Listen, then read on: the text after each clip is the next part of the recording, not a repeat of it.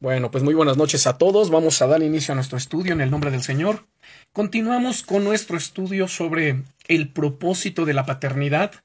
Recuerden que hemos estado hablando acerca de algunos puntos muy interesantes de cómo criar a nuestros hijos. De hecho, estas lecciones sobre estos puntos que hemos visto se llaman cómo criar un hijo para Dios. Y bueno, pues ahorita vamos a entrar al punto número 22, pero vamos a hacer una oración antes de ello. Padre, en el nombre poderoso de Jesucristo, te damos muchas gracias. Gracias, Rey Eterno, por tu amor. Gracias por tu misericordia, Señor, y por la gran bendición que tenemos de invocar tu nombre, de reconocer tu grandeza, de saber que estamos en tus manos y de depender enteramente de ti, de tu guianza, de tu dirección, porque tú eres, Señor, el que edifica nuestras vidas. Tu palabra dice, si el Señor, si el Eterno no edifica la casa, en vano trabajan los edificadores. Así que, Señor, toma tú el control de todo este tiempo, este momento, dirígenos en el nombre de Jesucristo, pero también, Señor, perdona nuestros pecados. Limpia, Señor, nuestro corazón, santifica nuestra alma. Tu palabra dice que no hay hombre que nunca peque, por tanto, Señor, reconocemos nuestra condición humana y te pedimos por ello, Señor, perdónanos, límpianos, santifícanos, vivifica, Señor, nuestra mente, nuestro espíritu, nuestros oídos. Ayúdanos, Señor, a estar atentos, a escuchar tu voz. Háblanos, glorioso Señor. Edifica nuestras vidas, nuestra fe, pero también nuestra familia, nuestros hogares, en el nombre poderoso de Jesucristo. Amén. Muy bien, vamos a ver el punto número 22. Y este punto, al igual que todos los anteriores, son muy importantes, cada uno tiene lo suyo. Y bueno, pues este punto es ayuda a tu hijo a aprender a ser responsable al disciplinarlo con justicia, consistencia, amor y rapidez. Vuelvo a repetir, ayuda a tu hijo o a tus hijos a aprender a ser responsables al disciplinarlos con justicia, consistencia, amor y rapidez. Quiero que veamos en el libro de Proverbios, de hecho mantengamos nuestro, nuestra Biblia abierta en el libro de Proverbios. Vamos a ver el capítulo 13 y versículo 24. Capítulo 13, versículo 24. Y miremos aquí lo que dice eh, el rey Salomón. Dice, el que detiene el castigo a su hijo aborrece, mas el que lo ama desde temprano lo corrige. Saben, hermanos, algo muy importante que debemos de reconocer aquí en las escrituras es que cuando se habla acerca de la crianza, la educación de los hijos, por ningún motivo se hace a un lado la disciplina, sino al contrario, la disciplina va inmersa en medio de la educación de nuestros hijos y por tanto no podemos menospreciarla, no podemos dejarla a un lado, por supuesto tampoco la sobreenfatizamos, pero sí le estamos dando el lugar que le corresponde, el lugar que las sagradas escrituras mismas le presentan, y por ello vuelvo a citar este versículo, Proverbios capítulo 13, versículo 24, el que detiene el castigo a su hijo aborrece, mas el que lo ama desde temprano lo corrige. Otro punto muy interesante en medio de todo esto es la lógica de Dios versus la lógica del mundo. La lógica del mundo, principalmente los psicólogos, dicen, no, no, no, no, no, no castigues a tu hijo. No puedes hacer eso porque lo vas a traumar, porque entonces lo vas a afectar, va a crecer con una muy baja autoestima, etcétera, etcétera, etcétera. Bueno, esa es la opinión del mundo. Sin embargo, Dios nos presenta en su palabra algo completamente distinto. Como lo he señalado en muchas otras ocasiones, cada uno de nosotros tiene que tomar la decisión. ¿A quién yo le voy a escuchar? ¿A quién yo le voy a hacer caso? Al mundo y sus profesionales que, bueno, sí, se han preparado, han estudiado, pero si no tienen como fundamento la palabra de Dios, pues entonces están muy lejos de la verdad genuina. Por otro lado, si nosotros escuchamos a Dios, quien es el autor y consumador de todas las cosas, quien nos formó, quien diseñó la familia, el hogar, los matrimonios, los hijos, y que precisamente nos dejó el manual del fabricante, en este caso la Biblia, su palabra, para que nosotros la observemos y la apliquemos en nuestro diario vivir para que nos vaya bien. Así que cada uno de nosotros tiene que tomar la decisión. ¿A quién yo voy a escuchar? Creo que si somos gente sensata, gente sabia, gente que ama a Dios, bueno, pues vamos a elegir directamente a Dios y a su palabra, a Dios y a su consejo.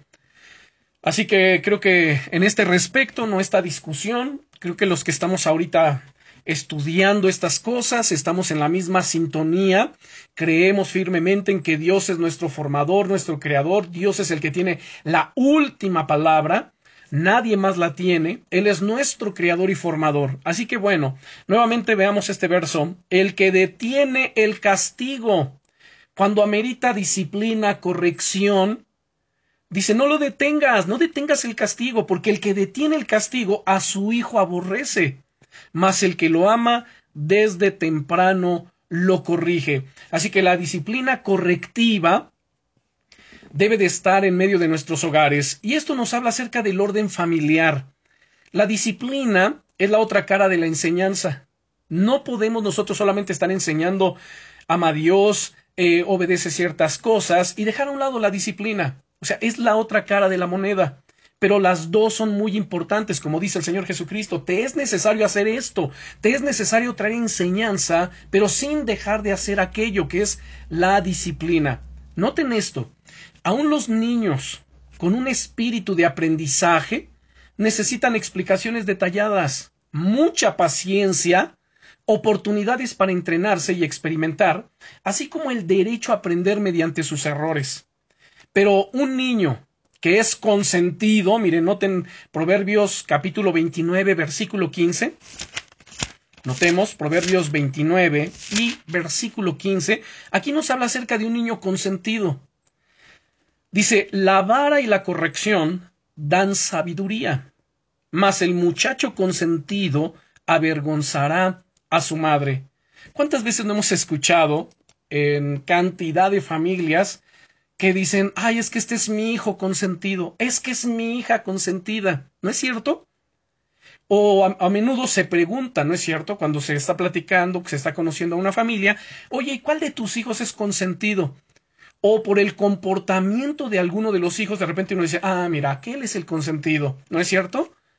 Pero aquí dice Proverbios, capítulo 29, versículo 15, la vara y la corrección dan sabiduría. Queremos que nuestros hijos sean sabios. Ok, apliquémonos a la palabra. Mas el muchacho consentido avergonzará a su madre. Entonces, un niño consentido, además rebelde, notemos primer libro de Samuel, capítulo 15. Vamos a ver varios, eh, varios pasajes de las escrituras. No perdamos proverbios, vamos a regresar ahorita a proverbios. Pero vamos al primer libro de Samuel, capítulo 15 y versículo 23. Aquí nos habla de alguien que es rebelde. Notemos. Dice el verso 23, porque como pecado de adivinación es la rebelión, el rebelde. ¿Cómo? Dice como pecado de adivinación, como una persona que practica el ocultismo, que practica la adivinación, es decir, como un pequeño brujo o una pequeña brujita, es el niño rebelde o la persona rebelde es precisamente como si fuera un espiritista, como si fuera un adivino. Así es delante de Dios. Y esto sin el afán de exagerar, porque no lo estoy diciendo yo por mi propia cuenta, sino que estamos leyendo la palabra del Señor. Porque como pecado de adivinación es la rebelión, el que se revela es como si se tornase al ocultismo, y como ídolos e idolatría, la obstinación, aquel que es así terco, ¿no es cierto? Obstinado, aferrado a hacer su voluntad, bueno, pues es como un idólatra. Vamos a regresar a Proverbios, capítulo 22. Proverbios, capítulo 22, y veamos el versículo 15.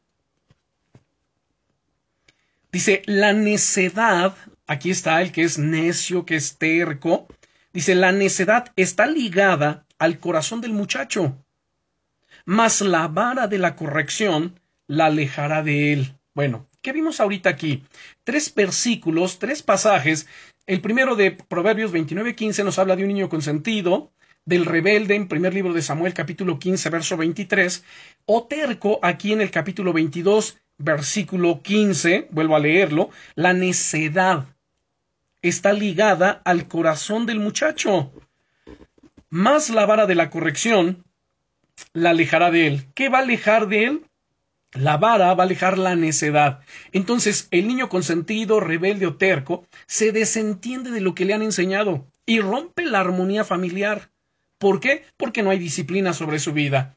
La respuesta divina a ello es la disciplina firme y amorosa. Escuche nuevamente esto.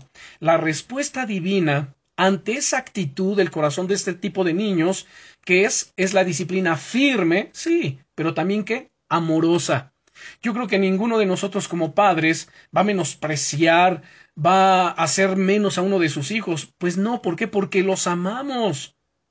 Porque son nuestros hijos, son nuestra carne, son nuestra sangre, son el fruto de nuestro amor, ¿no es cierto? Ahora, la Biblia hace una clara distinción entre la disciplina y el abuso físico. Eso también ya lo hemos señalado en otras ocasiones.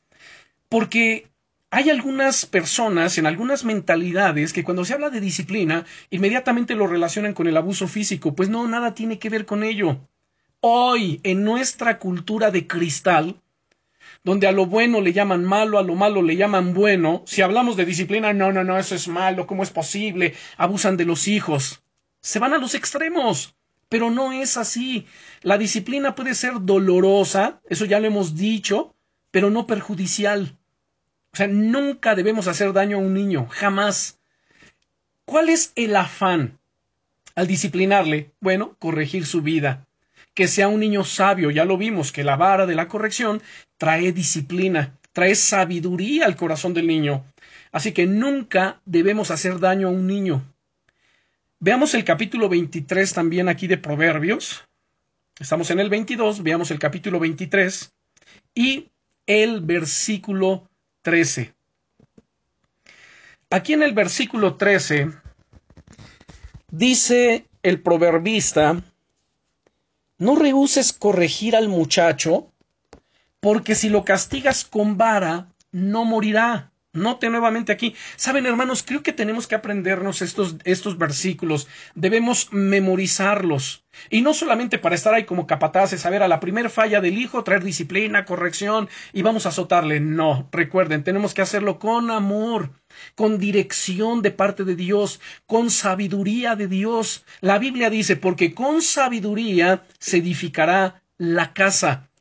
Queremos que nuestros hogares sean edificados, nuestros hijos sean bendecidos, queremos que las cosas marchen bien, queremos que todo vaya en el cauce correcto establecido por Dios. Bueno, pues entonces vamos a observar atentamente lo que Dios nos dice en su palabra. Y eso que Dios nos dice en su palabra lo vamos a aplicar en el nombre poderoso de Jesucristo. Así que, número uno, nunca debemos hacerle daño a un niño. Jamás. Por ello, lo que estamos leyendo aquí, Proverbios 23, versículo 13, Dice, a ver, no rehuses corregir al muchacho. Ahora ya hemos hablado que hay muchas formas de corregir a un hijo, ¿no es cierto? Porque, y aquí habla, porque si lo castigas con vara, no morirá. Es decir, aunque en ocasiones el dolor puede formar parte de una corrección efectiva, pues no debemos desestimarlo. Dios mismo se describe como un partidario estricto de la disciplina. Aunque siempre nos disciplina por amor y para beneficio nuestro, su corrección puede causarnos dolor. O sea, Dios es nuestro ejemplo, porque Él es nuestro Padre. Y dice la carta a los Hebreos en el capítulo 12, de hecho vamos por favor a Hebreos capítulo 12, vamos para allá en el nombre de Jesucristo. Y si todavía hubiese algún padre, madre de familia que no le queda muy claro este asunto de la disciplina, particularmente del usar vara, porque tal vez alguien diga, es que a mí nunca, nunca me corrigieron con vara. Bueno, está bien. Quizá porque no conocían la Biblia. Pero nosotros estamos conociendo la palabra del Señor. Y el Señor dice, el cielo y la tierra pasarán, pero mis palabras nunca pasarán. Y esto es tan importante. Si no fuera así, creo que el Espíritu Santo no se hubiese tomado el tiempo, pues para eh, incluir todos estos pasajes, todos estos versículos, pero son de suma importancia delante de Dios, tanto es así que forman parte del canon bíblico, forman parte de las Sagradas Escrituras. Bien, si ya estamos en Hebreos capítulo 12, vamos a darle lectura a los versículos 5 al 11. Y habéis ya olvidado la exhortación que como a hijos se os dirige diciendo, Hijo mío, no menosprecies la disciplina del Señor. Noten aquí, es cuando Dios directamente nos está disciplinando. Él aplica disciplina sobre sus hijos. No menosprecies la disciplina del Señor, ni desmayes cuando eres corregido por Él, porque el Señor, al que ama, disciplina. Noten, ¿para quién es la disciplina? Número uno, para los hijos. En segundo lugar, ¿por qué? Porque a estos hijos Dios los ama. Entonces, porque el Señor al que ama disciplina y azota a todo aquel que recibe por hijo. Ahora, si alguien me, pregunta, pastor, pero tú eres partidario y te gusta este asunto de la corrección con vara y todo ello, no, no, no es que me guste. ¿Sí me explico? No es que me guste como tal. Pero lo que yo acepto es la palabra del Señor. Y si Dios así lo dijo, y si Dios así lo estableció, y es para nuestro bien, amén, bienvenido. Si fuese simplemente una ocurrencia de alguien más, pues no tendría caso, no tendría ningún sentido que lo citáramos. Pero es Dios mismo el que aplica disciplina, el que aplica corrección directamente sobre sus hijos, porque Dios al que ama, disciplina y azota a todo al que recibe por hijo. Dice el versículo 7. Si soportáis la disciplina, Dios os trata como a hijos. Porque, ¿qué hijo es aquel a quien el Padre no disciplina? Pero si se os deja sin disciplina, de la cual todos han sido participantes, entonces sois bastardos y no hijos. Oigan, este versículo 8 realmente es muy fuerte. Si los versículos anteriores son fuertes en el sentido de corrección, en el sentido de disciplina, pues este versículo 8 creo que todavía es más terrible y es más doloroso. Porque si a alguien se le deja sin disciplina, dice, de la cual todos vosotros o sea, todos los cristianos hemos sido participantes, pero si se te deja sin, disciplina, dice, bueno, pues entonces sois bastardos y no hijos. Wow. Por otra parte, tuvimos a nuestros padres terrenales que nos disciplinaban y los venerábamos. ¿Por qué no obedeceremos mucho mejor al Padre de los Espíritus y viviremos? Y aquellos ciertamente por pocos días nos disciplinaban como a ellos les parecía, pero este para lo que nos es provechoso, para que participemos de su santidad. Ahora, el versículo 11 nos dice, es verdad que ninguna disciplina al presente parece ser causa de gozo, sino de tristeza, pero después da fruto apacible de justicia a los que en ella han sido ejercitados. Así que recuerden, Dios nos, nos disciplina, ¿por qué? Por amor y para beneficio nuestro. Y ya lo, como lo menciona aquí el texto bíblico, la disciplina puede causarnos dolor, el azote, el castigo de parte de Dios. Así que si alguien dice, no, es que Diosito es todo amor y Diosito no castiga, a ver, es cierto, Dios es amor, pero porque nos ama, nos corrige. Y eso habla de su justicia, Él es justo. ¿Se dan cuenta? Bueno, por ello es que es tan importante el conocer los atributos de Dios para no estacionarnos solamente en un atributo y terminar creándonos un Dios a nuestra propia imagen y a nuestra propia semejanza. No, es que a mí me parece que Dios debe ser así. A mí me parece que Dios es lo otro. A mí me parece, sí, bueno, a ti te parece. Pero ¿qué es lo que dice la Biblia respecto de Dios mismo? Que Dios es amor, sí, pero también es justicia. Que Dios es santo, pero también es misericordia, ¿no es cierto? Y entonces que Dios extiende su misericordia que nueva cada mañana, pero también Dios trae castigo. O sea, son las diferentes facetas o atributos de Dios que es necesario conocer. Y aquí estamos viendo esta faceta tan interesante de parte de Dios, que Él corrige a quién? Al que ama. Así que no podemos subestimar el amor de Dios como diciendo, ay, bueno, es que Dios nos ama y nos ama tanto que no va a castigar a nadie. Nos ama tanto que va a pasar por alto nuestros pecados. No, Él no los va a pasar por alto. Él los va a perdonar si nosotros nos arrepentimos, si nosotros los confesamos, como dice en primera de Juan capítulo 1 versículo 9, si confesamos nuestros pecados, Dios es fiel y justo para perdonar nuestros pecados y limpiarnos de toda maldad. ¿Se dan cuenta? Pero también es tan justo que si no nos arrepentimos, Él entonces va a traer castigo. Fíjense qué terrible. Y a la postre, si no hay ese arrepentimiento, Él va a traer juicio. Eso nos habla acerca de la inmutabilidad de Dios. Él es inmutable, Él es invariable, Él no puede cambiar. Él es Dios, Él es el eterno, Él es soberano. Pero bueno, de igual manera, Dios exige que los padres disciplinemos correctamente a nuestros hijos. Hasta el destino eterno de un niño, escuche con atención esto que estoy señalando hasta el destino eterno del niño puede depender de la disciplina provista por sus padres. ¿Saben? Echemos un vistazo al mundo. ¿Cómo está el mundo? ¿Cómo están las prisiones? ¿Cómo están las cárceles? Llenas de maleantes, asesinos, violadores, drogadictos, pandilleros, narcotraficantes, etcétera. ¿De dónde vinieron muchos de ellos? De hogares disfuncionales y de hogares en donde ellos fueron, pues, escuincles consentidos o chamacos consentidos, donde no hubo disciplina, no hubo corrección. Ahora, no estoy suponiendo. Dios me dio la oportunidad, el privilegio, la bendición de por algunos años trabajar con varios centros de rehabilitación, pero también con cárceles. Cinco prisiones visitaba yo durante la semana, de lunes a viernes, de hecho de lunes a sábado, seis prisiones.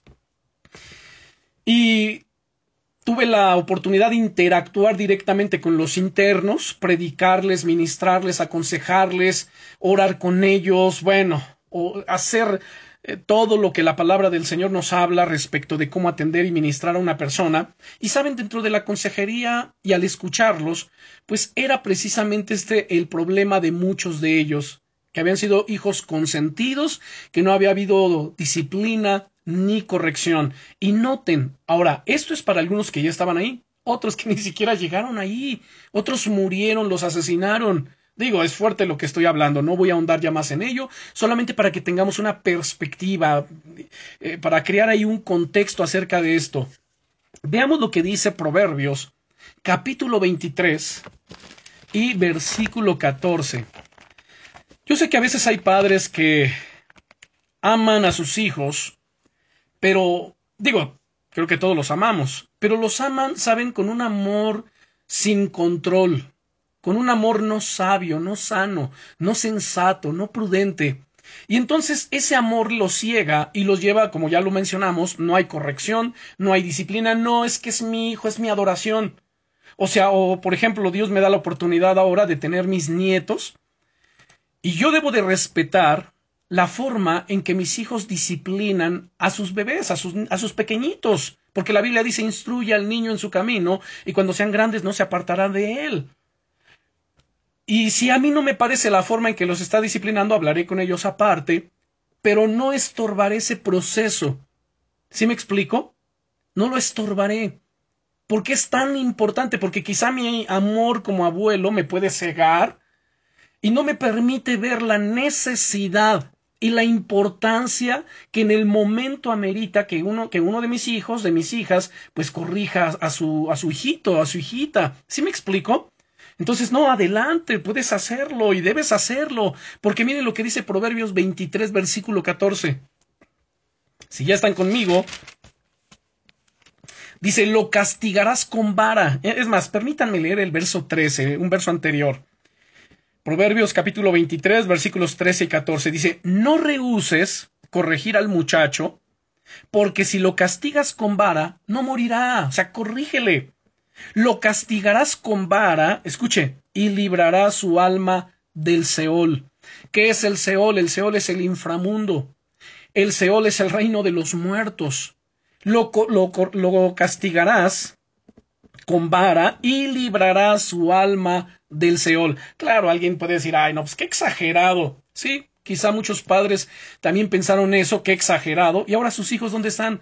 Algunos en la prisión, otros en las drogas, otros en la prostitución, otros ya hasta muertos están. Y esto sin afán de qué? Como dije, de exagerar. Simplemente estamos citando lo que las mismas escrituras nos dicen al respecto. Vamos a la carta a los Efesios capítulo 6.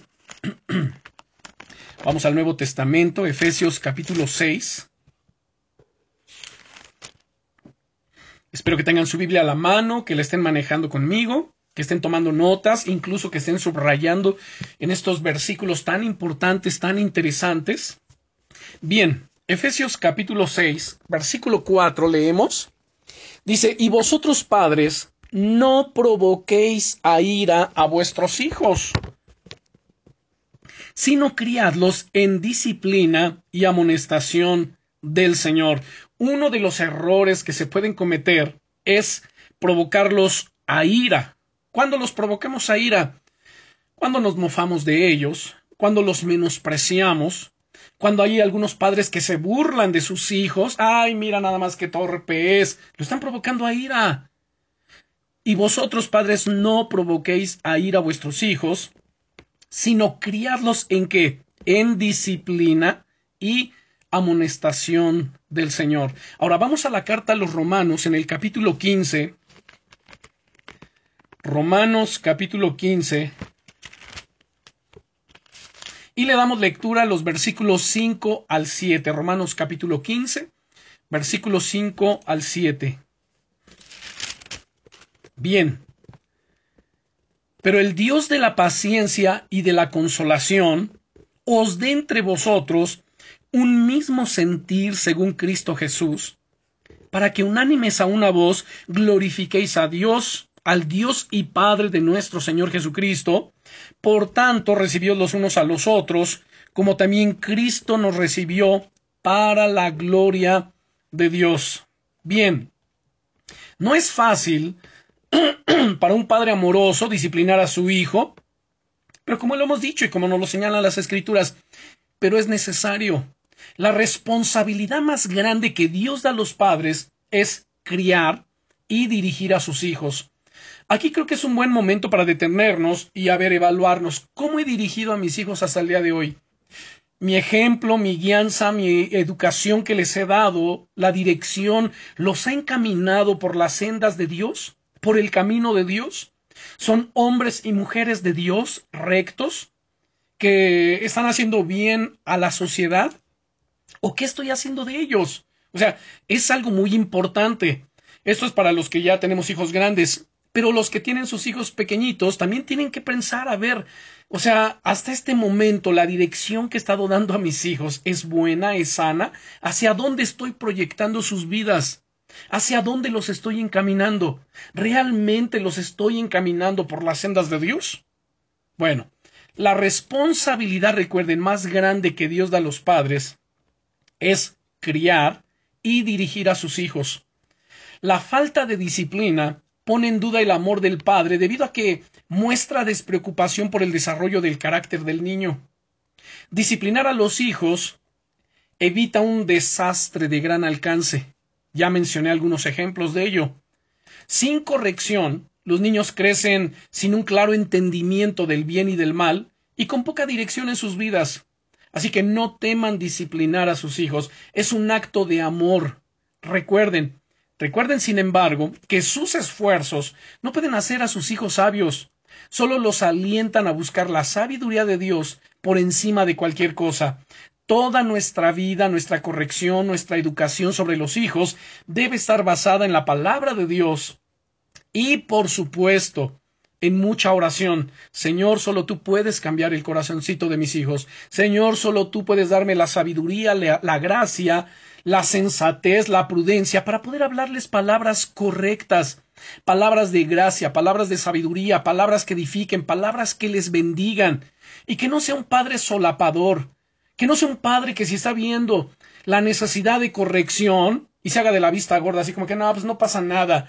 Total, muchos chamacos lo hacen, muchos, muchos jovencitos están haciendo eso. Ay, no pasa nada. Además, estamos viviendo en otros tiempos, pues precisamente por los tiempos en que vivimos, tiempos tan cambiantes, tiempos tan peligrosos, tiempos donde se están aprobando y legislando leyes que atentan, hermanos, contra la moral, que atentan contra las sanas costumbres, que atentan contra la familia, pues es precisamente que debemos de ponernos las pilas, debemos orar diligentemente y ser firmes en la aplicación de los principios de la palabra de Dios. No seamos tibios, Ahora sí, como dicen por ahí, que no nos tiemble la mano.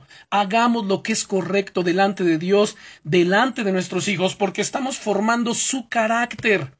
Los estamos formando, los estamos preparando para un mundo, un mundo, hermanos, que está cada vez peor. Y no necesito entrar en detalles, ustedes lo saben, ustedes lo conocen, dijo el Señor Jesucristo, ustedes están en el mundo, pero no son del mundo. O sea, no se involucren, no se mezclen en todo ese tipo de cosas paganas, mundanas, que los alejan de Dios. Miren, vamos a regresar a Proverbios. Vamos a mirar el capítulo 19. Proverbios, capítulo 19. Y vamos a mirar versículo 18. Proverbios capítulo 19 y versículo 18. Noten lo que dice aquí. Si ya tienen la escritura conmigo, vamos a darle lectura. Corrige a tu hijo en tanto que hay esperanza, mas no se apresure tu alma para destruirlo. ¿Se dan cuenta? Castiga a tu hijo en tanto que hay esperanza, mas no se apresure tu alma para destruirlo. Ahora vamos al capítulo 22 capítulo 22. Bien, ahora veamos el versículo 15. La necedad, que es uno de los textos que miramos anteriormente, la necedad está ligada en el corazón del muchacho, mas la vara de la corrección la alejará de él. A ver, aquí esto es muy importante, y aquí quiero ahondar un poquito. Yo creo que todos nos hemos dado cuenta de los niños pequeñitos, esos niños que que apenas si caminan los chamaquitos, no sé, de dos, tres añitos, cuatro, cinco añitos, bueno, ya estamos hablando de niños ya más grandecitos, y que van con la mamá en el súper o en la calle, y de repente quieren algo, pero la mamá pues no se los da, no se los compra, pues por diferentes razones, y tendrá su, eh, su razón de no. Y entonces el niño, la niña, ¿qué hacen? Patalean, comienzan a pegar, comienzan a gritar, se revuelcan en el piso, hacen su berrinche. ¿Qué es eso? Es precisamente lo que estamos leyendo aquí en el versículo 15 del capítulo 22. Dice la necedad. Es decir, y va a sonar muy feo lo que voy a decir. Esos niños, o sea, la necedad, como dice aquí, está ligada a dónde? Al corazón del niño, del muchachito, de la muchachita. Dicho de otra manera, son pequeños necios. Fíjense nada más lo que estoy diciendo, derivado de lo que aquí nos dice la Biblia. Mas la vara de la corrección la alejará de él. ¿Qué necesita ese niño? ¿Qué necesita esa niña? Varazos, una corrección. ¿Le va a doler? Sí. Pero ¿saben cuándo volverá a hacer ese berrinche? Jamás. Pero los padres no, pues dejan que el niño les pegue y les haga, les grite, les escupan, les muerdan. Y bueno, es algo fuera de orden, ¿no es cierto? Y bueno, también por otro lado tenemos a nuestras autoridades o las autoridades civiles que no, no, no, no puedes tocarlo, no le puedes pegar, es más, si tú le pegas te van a demandar. O sea, la sociedad, el mundo en el que vivimos está de cabeza. Pero noten lo que estoy diciendo aquí, bueno, lo que la misma Biblia dice, o sea, no, no, es que lo diga yo, es la palabra del Señor, la necedad, o sea, los niños son pequeños necios, porque imagínense esto, si ese niño esa niña que patalea, que golpea, tal vez algunos de ustedes se acordaron y dijeron, ándale, me acuerdo cuando mi hijo o cuando mi hija, no es cierto, más chiquitos, y me hicieron el berrinche y pegó y mordió. Bueno, imagínense si ese niño, esa niña, tuviera 20 años, con la fuerza de, una, de un jovencito, una jovencita de 20 años, haciendo ese mismo berrinche, pegando, golpeando, arrojando las cosas, mordiendo, ¿saben? Asesinarían a sus padres. Por ello es que desde temprano instruye al niño en su camino y cuando sea grande no se apartará de él, porque la necedad está ligada en el corazón del muchacho, mas la vara de la corrección la alejará de él. Saben, los niños a menudo hacen cosas terribles, tremendas, peligrosas también, y solo porque no comprenden las consecuencias, ellos no miden, pero para eso tienen a sus padres para ayudarles a comprender poco a poco toda esta situación. Miren, hermanos, la sabiduría y el sentido común no se transfieren a través de un buen ejemplo nada más. Un niño aprende sabiduría cuando ésta se enseña concienzudamente. la vara de, la corrección, nos dice aquí, la vara de la corrección. Y esa vara de la corrección representa todas las formas de disciplina o preparación, no nada más la vara donde se le da unas dos, tres, ¿no es cierto? Sino representa todas las formas de disciplina o preparación. Otra forma de disciplinar que puede ser negar ciertos permisos, lo siento. No vas a tener ahora esto, no vas a tener el tal permiso o no se te va a comprar tal cosa por esta situación, porque si se te compra sería como premiar tu actitud y no va a ser así. O te corriges y si no te corriges, entonces no va a haber nada. Y hay hijos que son tan manipuladores, vean nada más la manipulación. En la Biblia es terrible esto. Porque la manipulación es un tipo de hechicería terrible. Y quien usa de la manipulación es precisamente como un brujo, como una bruja. Bueno, ya después en otro tema hablaremos más eh, a fondo sobre ese asunto, a la luz, por supuesto, de las sagradas escrituras. Pero niños que son manipuladores, ya ándale, por favor, y mira, ya me porto bien, te lo juro, ándale y se lo dan. No, ¿sabes qué? No te lo voy a dar. La disciplina tiene que ser, se tiene que aplicar. Pero te prometo que me voy a portar bien. No, eh, eh, pues no es de que me lo prometas, es porque te tienes que portar bien, es porque tienes que dejar a un lado tus berrinches, es porque tienes que corregirte, Así que no me lo prometas de que tiene que haber corrección y de que tienes que cambiar, tiene que ser. Punto. Eso no está negociación. No, pues entonces no lo hago. Ah, sí, pues entonces viene la corrección. Te, no te voy a dar esto, pero no solamente eso, ahora va a haber vara o va a haber tal cosa. Es así de simple. Ahora, de la misma manera en que Dios nos capacita y corrige para hacernos mejores, ya lo vimos en Hebreos capítulo 12, del versículo 5 al 11, Así los padres deben disciplinar a sus hijos para que aprendan la diferencia entre el bien y el mal. Vamos al capítulo 3 de Proverbios, capítulo 3 y versículos 11 y 12. Capítulo 3, versículos 11 y 12. Leemos, dice, no menosprecies, hijo mío, el castigo del Altísimo. Aquí no es el castigo de los padres, es el castigo de Dios. Hijo mío, pues dice, no menosprecies el castigo del Altísimo, ni te fatigues de su corrección, porque Dios al que ama castiga, como el Padre al Hijo, a quien quiere. Es así de simple. Así que podemos leer aquí una y otra vez cómo es que Dios nos corrige, ¿no es cierto? Y Dios nos corrige como el Padre al Hijo a quien quiere. El Hijo, el Padre, perdón, que ama a su Hijo. Y para muchas personas, castigo tiene una connotación negativa debido a que algunos de los que pues los aplican no son moderados. Dios, sin embargo, es la fuente del amor. No nos castiga porque disfrute hacernos sufrir, sino porque está muy ocupado por nuestra madurez, no preocupado, porque a Dios no le preocupa absolutamente nada. Pero Dios está ocupado en nuestra madurez, en nuestro crecimiento, a Dios le importa que seamos conformados a la imagen y a la semejanza de nuestro Señor Jesucristo. Eso lo dice Romanos capítulo 8, versículo 29, que es el propósito fundamental. Escuchen lo que estoy diciendo, porque hay varios propósitos de Dios para nosotros. Pero el propósito fundamental lo encontramos aquí en Romanos capítulo 8 y versículo 29, que nos dice, porque a los que antes conoció, también los predestinó para que fuesen hechos, escuchen con atención, para que fuésemos hechos conformes a la imagen de su Hijo, para que Él sea el primogénito entre muchos hermanos. Y Dios permite ciertas circunstancias, Dios aplica también disciplina, castigo, azotes, etcétera. Digo, todo va dependiendo si lo ameritamos o no.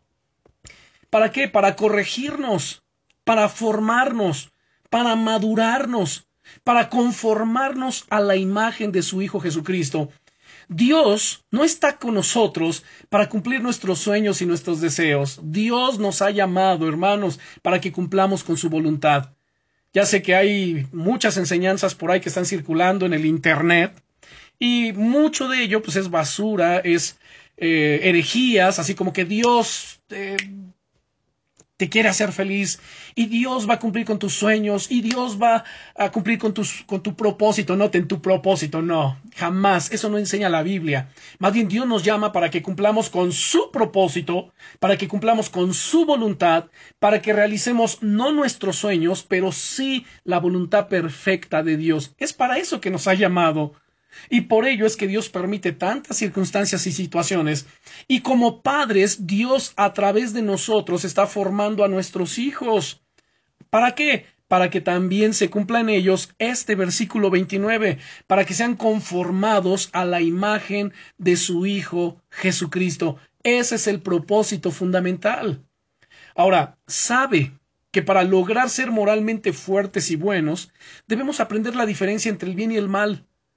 Su amorosa disciplina nos permite hacerlo. Por ello es que Dios hace tanto énfasis aquí en la palabra acerca de la disciplina.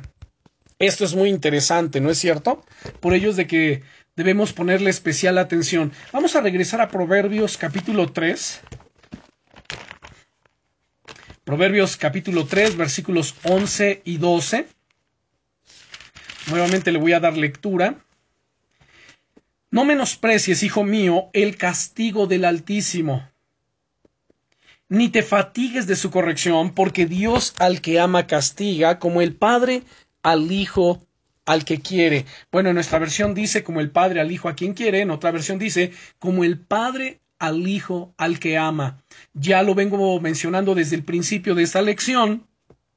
Creo que todos nosotros amamos a nuestros hijos, ¿no es cierto? Y si alguien te preguntara, oye, ¿qué tanto los amas? Tú dices, los amo entrañablemente.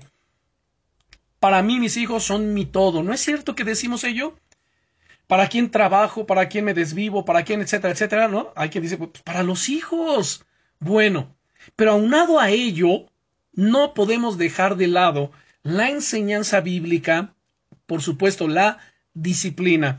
Y como vemos aquí, no menosprecias, hijo mío, el castigo del Eterno, ni te fatigues de su corrección, porque Dios al que ama castiga como el Padre al Hijo a quien quiere. Así que es difícil saber cuando Dios nos está disciplinando o cuando Dios nos ha estado disciplinando. A veces, saben, uno ha confundido y dice, ah, bueno, estoy pasando una prueba. No sé por qué situación, no sé qué está sucediendo, pero estoy pasando un momento muy difícil. Es una prueba, es una lucha. Bueno, a veces no lo discernimos, pero más que una prueba y una lucha, probablemente, o sea, muy probablemente, ese momento doloroso que estamos atravesando, tal vez sea una disciplina, tal vez sea un azote de parte del Señor, porque Dios al que ama, castiga y azota a todo al que recibe por hijo. Y duele, por supuesto, claro que duele. Ahora, por supuesto, no todas las cosas malas que nos suceden provienen directamente de ello, ¿no es cierto? De la disciplina, o sea, o, de Dios directamente. Pero si nos rebelamos en contra de Dios, o sea, si alguien me pregunta, pastor, ¿y cómo puedo saber que la situación, el, el, dolor, el momento difícil que estoy pasando, cómo puedo saber si es un castigo, es una disciplina, es un azote de parte de Dios? Bueno, es simple.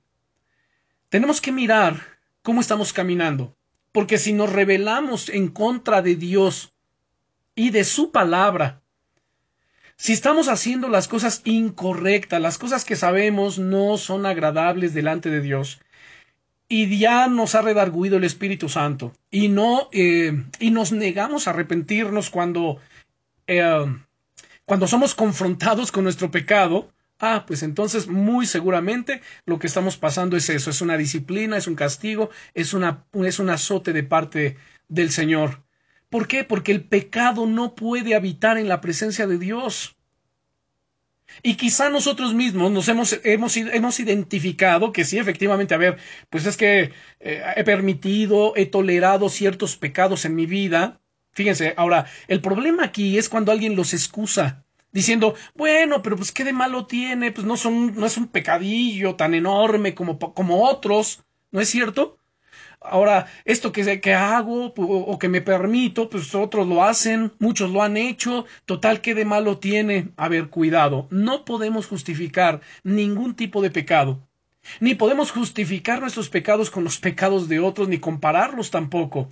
El pecado delante de Dios es eso, es pecado, es abominable. Y la paga del pecado es muerte, es condenación eterna. Y como Dios nos ama y no quiere que vayamos a la muerte o a la condenación eterna, Él trae disciplina, trae castigo, trae azote para corregirnos. Así que recuerden, si nos rebelamos en contra de Dios, y nos negamos a arrepentirnos cuando Él identifica algún pecado en nuestra vida, es posible que Dios use la culpabilidad, las crisis y las malas experiencias para llevarnos de nuevo a Él. Todo lo hace por amor. O sea, cuando alguien no entiende esto, Simplemente va a decir, pues qué mal plan, ¿por qué Dios permite que me esté pasando esto? ¿Por qué Dios no me escucha si le estoy pidiendo que me ayude, que me saque de este pozo de desesperación? Sí, pero antes de clamarle a Dios por ello, primero miremos el corazón, a ver cómo estoy delante de Dios. Señor, ¿cómo está mi corazón? ¿Soy un hijo que te ama? ¿Soy un hijo sabio? ¿Un hijo sensato? ¿Un hijo que te honra? ¿Soy un hijo que hace lo correcto delante de tus ojos? ¿Soy un hijo que busca llevar gozo y alegría a tu corazón? ¿O soy un hijo rebelde, desobediente, que hace lo que quiere, ah, pues entonces ahí está la disciplina. Ahí está seguramente. Así que nuestra respuesta cuando atravesamos esos momentos difíciles debe ser de qué? De paciencia. También de arrepentimiento, Señor, perdóname, límpiame, santifícame, y el arrepentimiento es la palabra griega metanoia, que es el abandono de la práctica de pecado, es el cambio de manera de pensar. Tenemos que actuar con paciencia, con integridad, con confianza de que Dios nos mostrará qué hacer. Dios es bueno. Y dice Romanos 8:28, y sabemos que a los que a Dios amamos, cerciorémonos de que realmente estamos amando a Dios. Señor, yo te amo con todo mi corazón. Si bien es cierto, no te amo como realmente tengo que amarte, pero poderoso eres tú, Señor, para enamorar mi corazón. Enamórame de ti, apasioname por ti. Y de la misma manera, ayúdame a enseñar a mis hijos a amarte que mis hijos te amen, que mis hijos te honren, que mis hijos desde temprana edad, Señor, puedan cumplir con el propósito glorioso por el que tú les has llamado. Mira, vean Proverbios capítulo 10, versículo 1. Proverbios capítulo 10, versículo 1 dice, el hijo sabio alegra al padre pero el hijo necio es tristeza de su madre. ¿Quién es el hijo necio? El rebelde, el consentido, que avergüenza a su madre. Ahora, aquí hay algo muy importante, hermanos. No podemos de ninguna manera eximirnos, ¿verdad?, de nuestras responsabilidades y de nuestras obligaciones de educar y disciplinar. Y simplemente decir, ah, no, bueno, es que yo no sé a quién salió. Ah, es que tal vez es como su padre. Así es su padre. No, y es como su madre. O como su abuelo. No, pues es así. A ver, no es ningún halago tampoco para decir, ah, mira, es que se parece a mí. Sí, en eso, en lo rebelde, en lo berrinchudo, en lo voluntarioso. O sea, no, momento. Nuestros hijos, escuchen bien, papás, mamás, nuestros hijos son el reflejo nuestro. Nosotros somos los responsables, quienes les educamos, quienes les corregimos o disciplinamos. Nosotros estamos moldeando sus vidas, ustedes. Los hijos es más, cuando son muy pequeñitos, desde muy pequeñitos, y perdónenme el ejemplo que voy a poner, pero para mí es uno de los más eh, acertados y que nos ayudan a entender lo que estoy hablando. Miren, los pequeñitos en nuestras manos son como una masita de plastilina. Yo no sé cuántos han jugado con la plastilina y le han dado forma, han hecho figuritas. Bueno, pues hagan de cuenta que así son nuestros hijos. Cada uno de nosotros le damos la forma que querramos. El corazoncito de los pequeños son como pequeñas esponjas. El líquido que viertan allí lo va a retener, pues la enseñanza que se ponga en su corazoncito, la disciplina, el buen ejemplo o el mal ejemplo va a permanecer en sus corazoncitos. Así que somos los responsables directos. Nadie más es responsable más que nosotros como padres. Y un día daremos cuenta delante de Dios. Y qué bendición, hermanos, es el que ustedes y yo podamos tener este tipo de estudios este tipo de reuniones, porque si se pueden dar cuenta, la palabra de Dios nos reeduca. Recibimos una educación en nuestra casa, recibimos una educación de nuestros padres, bendito sea Dios por ello, pero ellos nos educaron como a ellos les parecía que estaba bien, ¿no es cierto? Sin embargo, como dice el apóstol Pedro, Dios y su palabra nos educa, nos transforma para lo que nos es provechoso, corrigiendo toda deficiencia en nuestras vidas. Ahora, por último, quiero que vayamos al primer libro de Samuel, capítulo 3. Primer libro de Samuel, capítulo 3. Y veamos el versículo 13. Primer libro de Samuel, capítulo 3, versículo 13, que aquí nos habla acerca de Samuel y del profeta Elí. Ya en otra ocasión hemos hablado y hemos ahondado sobre ese tema. Hoy quiero solamente señalar algo muy importante aquí. Dice primer libro de Samuel capítulo 3 y versículo 13. Y le mostraré que yo juzgaré su casa para siempre. Dios le está hablando al pequeño Samuel, le está dando una profecía sobre la casa de Elí. Elí Recordarán ustedes, era el sumo sacerdote en función en aquel tiempo. Era un padre que había sido muy tibio, que no había corregido a sus hijos, incluso sus hijos en el capítulo 2, versículo 12, son llamados como hombres impíos, que no tenían el conocimiento de Dios, pero además eran sacerdotes, eran sacerdotes impíos. ¿Por qué? Porque en casa carecieron de la disciplina y la corrección. Y Dios aquí le está diciendo entonces al pequeño Samuel, y le mostraré a Elí que yo juzgaré su casa para siempre por la iniquidad que él sabe. Miren, cada uno de nosotros sabemos, sabemos si estamos corrigiendo a tiempo o no, si estamos aplicando la palabra de Dios o no, o simplemente estamos dejando el castigo, la corrección. No, no, no, no, es que eso no es para mí. No, es que yo no soy así. Mm, a, ver, aquí no es yo, yo no soy así o no es para mí. Por supuesto que la palabra de Dios es para todos nosotros. Nuevamente vuelvo a darle lectura al versículo 13. y le mostraré que yo juzgaré su casa para siempre por la iniquidad que él sabe. Ahora había iniquidad, no solamente había pecado, había iniquidad, que es maldad. Porque sus hijos, escuche, ¿cuál era la iniquidad? Sus hijos han blasfemado a Dios y él no los ha estorbado. La responsabilidad y la obligación de todos los padres es estorbarles el pecado a nuestros hijos y sabemos que están haciendo algo que no es correcto. No importa la edad que tengan, no importa si son casados, no importa si son jovencitos, no importa qué edad tengan. Tenemos la obligación de estorbarles el pecado a nuestros hijos. Y más la iniquidad. Elí había pasado su vida, podemos decirlo así, su vida entera al servicio de Dios. Su responsabilidad era supervisar toda la adoración en Israel. Pero al dedicarse a esta gran misión, descuidó las responsabilidades de su propia casa. O sea, no podemos simplemente ocuparnos, bueno, es que yo sirvo a Dios, yo predico la palabra, yo enseño, pero desatiendo mi casa. O sea, no. La prioridad es nuestra casa. Así que no permitamos que nuestro deseo de llevar a cabo la obra de Dios, pues nos hagan descuidar a nuestra familia. Si lo hacemos, nuestra misión puede degenerar en una búsqueda de importancia personal y la familia sufrirá las consecuencias de ese descuido. Ahora puede ser aquí aplicado, como lo estoy mencionando, en cuanto a nuestro servicio a Dios, pero puede ser también a las cosas seculares. Alguien puede decir, bueno, yo estoy dedicado a mi trabajo, estoy dedicado a mi negocio, estoy dedicado al, pues al trabajo para generar recursos y darles lo mejor a mi familia. Y entonces por estar eh, dedicado en cuerpo y alma a ello, desatiende lo más importante que es su casa. Recuerden las palabras del Señor Jesucristo. Mira, te es necesario hacer eso. O sea, te es necesario trabajar, te es necesario aplicarte, por supuesto, sin dejar de hacer lo otro.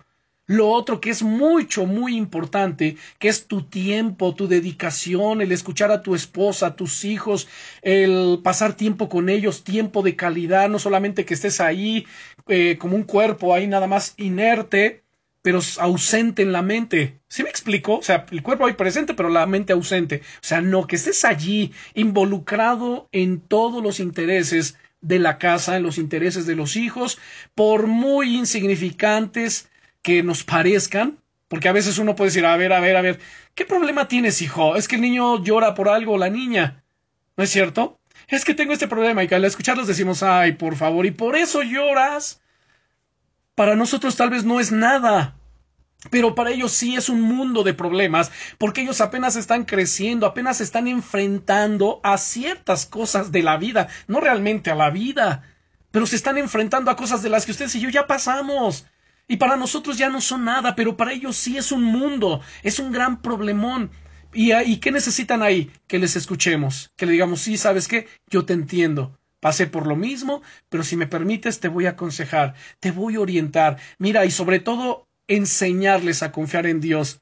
El Señor es mi pastor nada me faltará. O el Salmo 121, el 127, etcétera. Hay cantidad de salmos que podemos enseñarle a nuestros hijos, a los pequeñitos, para que generen esa confianza en Dios, que sepan que Dios está con ellos y que Dios nunca los dejará. Pero lo más importante en este contexto es la imagen, la presencia de papá y de mamá allí que están escuchándole, que le están atendiendo, que le están orientando, que le están educando, enseñando, pero también que disciplinando y enseñarle con la escritura y hacerlo todo con amor, con prudencia, con sabiduría, con dirección de parte de Dios. Bien, vamos a orar y darle gracias a Dios por esta enseñanza.